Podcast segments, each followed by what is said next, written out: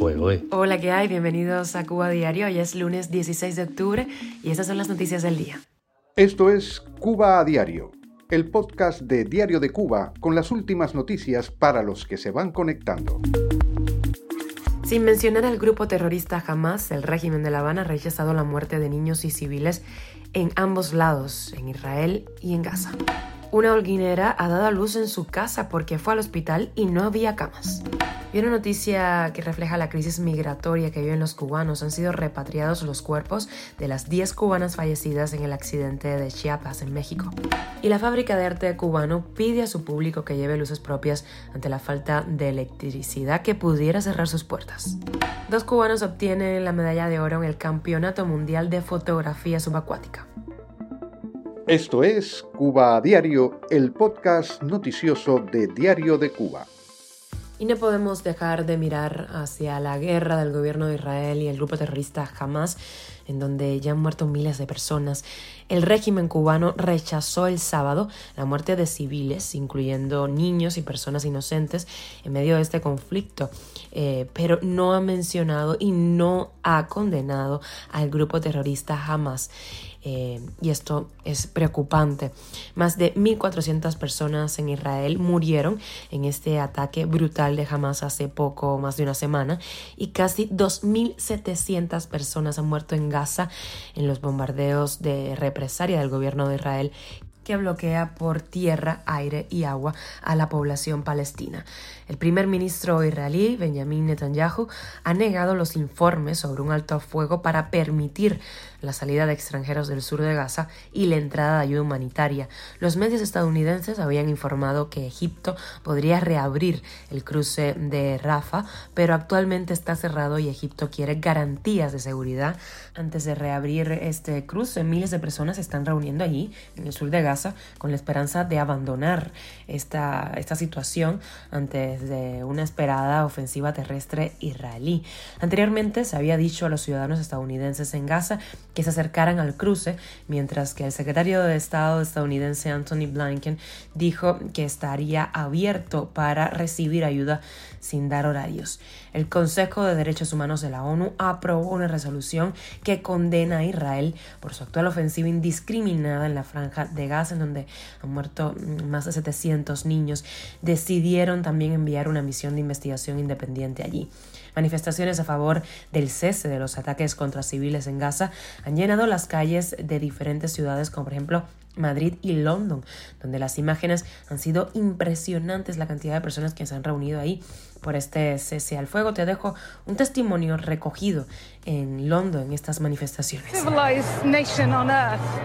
Would agree that depriving children of food and water is acceptable. I'm here because I'm a human being and anyone with a conscience Abundaron en estas eh, manifestaciones los carteles con frases como la vida de ambas partes vale lo mismo y nada justifica un genocidio en Gaza. Genocidio no es un valor judío. Not in my name, no en mi nombre. Cuba a diario. Violencia obstétrica. La holguinera Yamis Ladies Naranjo dio a luz a su hijo en su casa después de ser rechazado en un hospital porque supuestamente no había camas. Así lo denunció en Facebook eh, la hermana de esta joven. Le dijeron que se fuera para la casa, dijo que cuando tuviera la cabeza del bebé fuera, volviera al hospital para llevarla directo al salón. El post iba acompañado de una fotografía en la que se puede ver a la joven madre con eh, su hijo recién nacido frente a ella, unidos aún por el cordón umbilical en su casa. Hace pocos días, Diario de Cuba reportó la situación en la que se encuentran al menos ocho menores de edad cubanos con enfermedades que no han encontrado respuesta en el sistema de salud pública de la isla. La crisis es tremenda. Activistas y padres de estos niños han denunciado a través de las redes sociales los casos, entre los que predominan la falta de insumos, personal médico especializado y condiciones mínimas para hacer frente a los padecimientos. Crisis migratoria que no da tregua. Los cuerpos de las 10 migrantes cubanas que fallecieron en el accidente ocurrido en el estado mexicano de Chiapas el pasado primero de octubre fueron repatriados a Cuba en la tarde del sábado, así lo reportó la agencia oficial Prensa Latina. Llegaron a La Habana. La gran cantidad de cubanos que se agrupan en México con la intención de llegar a Estados Unidos sigue siendo noticia. Una migrante de la isla con problemas mentales causó daños en un vehículo y robó algunas mercancías en una tienda, así lo informó el sábado en Facebook el medio local en Laxmex Noticias. Cuba a diario. Y la crisis energética en el país se deja ver en todas las áreas. La fábrica de arte cubano pidió a sus asistentes que llevaran eh, fuentes propias de luz para evitar que el Ministerio de Energía y Minas eh, cierre el centro nocturno ¿no? debido pues, a la escasez de electricidad, así lo informó el sábado en Facebook la propia FAC. Los ministerios de Cultura y de Energía y Minas reducen en un 80% la energía disponible para este centro y amenazan con cerrarlo. Esa situación parte de la aguda crisis energética que ha dejado jornadas con apagones en hasta un 30% del país. Aunque hace poco el ministerio eh, ya ha mencionado, anunció una mejoría paulatina de la generación eléctrica en la isla tras el suministro de un eh, nivel de combustible no precisado, los apagones se mantienen.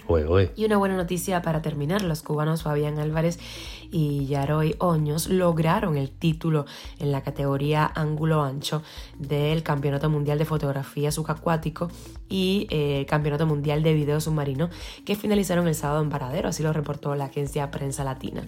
La dupla logra el título en la categoría ángulo ancho ante 80 representantes de al menos 15 países reunidos en Paradero. Italia también estuvo ahí ganando medallas, estuvo potente en esta competición. Esto es Cuba a Diario, el podcast noticioso de Diario de Cuba, dirigido por Wendy Lascano y producido por Raiza Fernández. Muchísimas gracias de verdad por informarte con nosotros. Yo te recuerdo que estamos contigo de lunes a viernes en Spotify, Apple Podcast, el Podcast, Telegram y también nos puedes seguir en redes sociales.